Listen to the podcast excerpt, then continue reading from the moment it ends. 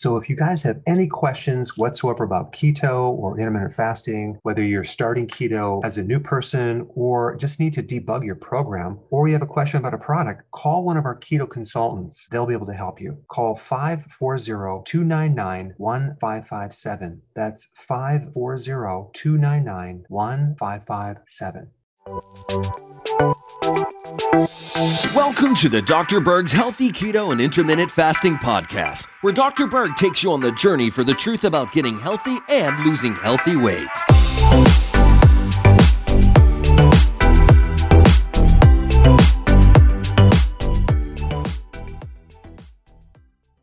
So today we're going to introduce you to a new diagnosis, and it's called bogus diagnosis disorder. We have the code right here. The main symptom is the urge to make up and invent a mental illness. And I'm specifically talking about the authors of the Diagnostic and Statistical Manual for Mental Disorders, the D S M five. And you may not know this, but they actually vote on certain diseases, okay? There's no blood test. It's just all subjective. And sometimes you'll read this in the newspaper, there's this huge epidemic of mental health problems, right? Spreading all over the country. No, there's an epidemic of prescription drugs. One out of six Americans take psychiatric drugs. And the big question is, is it working? Are people getting healthier with their mental health? Actually, no, things are getting worse. We're getting more substance abuse, we're getting higher rates of suicide. But I want to share with you some very interesting scientific diagnoses that are in this book. The first one is called borderline personality disorder, okay? This is a condition where you're feeling more emotion more intensely for a longer period of time. Like, I don't know if you ever had a chronic feeling of boredom. I mean, I think uh, that's pretty much normal for everyone to experience certain times in their life, and that's not a mental illness. But they say that we don't know the cause yet, but we think it's genetic. There's some brain dysfunction, or it's a problem with the environment. But until we do research and really find the cause, take an antidepressant. All right, next one, separation anxiety disorder. This occurs when you have a relationship or a marriage breakup, okay? I mean, you just need to get over it faster, or else you're gonna end up with this disorder. And when you read down the list in this book, it has a section on infants. And they stated that uh, infants show stranger anxiety. Stranger anxiety by crying when someone unfamiliar approaches. Um, I think that's a, a normal response to a stranger, isn't it? I mean, that's the only way a child can communicate is through crying. And apparently this condition starts when you're seven months old. I mean, I'd like to know how they determine that. What tests have they used to scientifically prove that? So you can take an antidepressant for that one.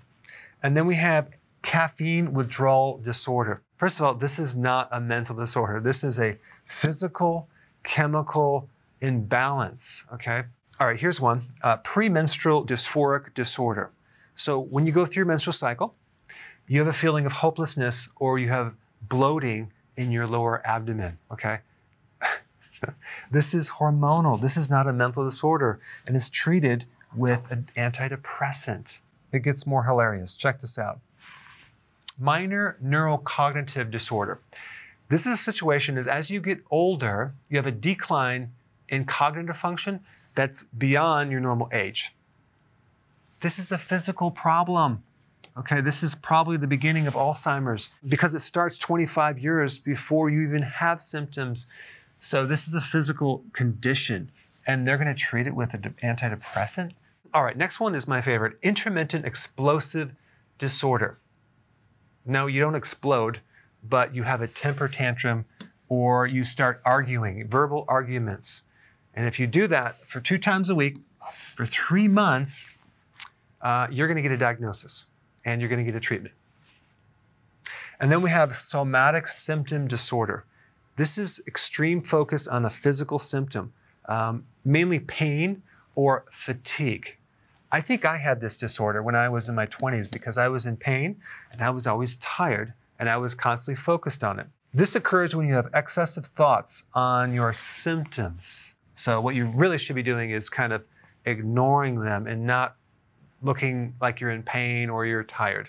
Now you may be thinking I'm making this up, but the diagnostic manual is this thick. It's filled with things like this. And that leads to a lot of over-medicated people and a lot of people that have been excessively over-diagnosed, if that's even a word. So here we have a situation of a somewhat of a normal behavior that's labeled as an abnormal behavior that's treated with a medication that has side effects, okay? All of the psych drugs carry a what's called a black box warning, okay? Why do they have this? Because they have severe, severe side effects that can create way worse symptoms than the symptoms that you're trying to treat. Nausea, insomnia, impotence, weight gain, ejaculation disorder, abnormal bleeding, seizures, visual problems, increased risk of suicide. Are you kidding? Birth defects, heart condition. The F D A stated that they don't recommend Celexa if you have low blood sugar or low magnesium.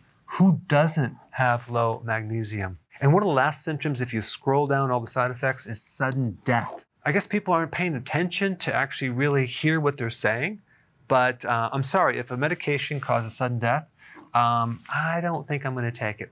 So anyway, in summary, there's a lot you can do for someone's mood, for someone's cognitive state, just with diet. That is something that is completely and utterly ignored.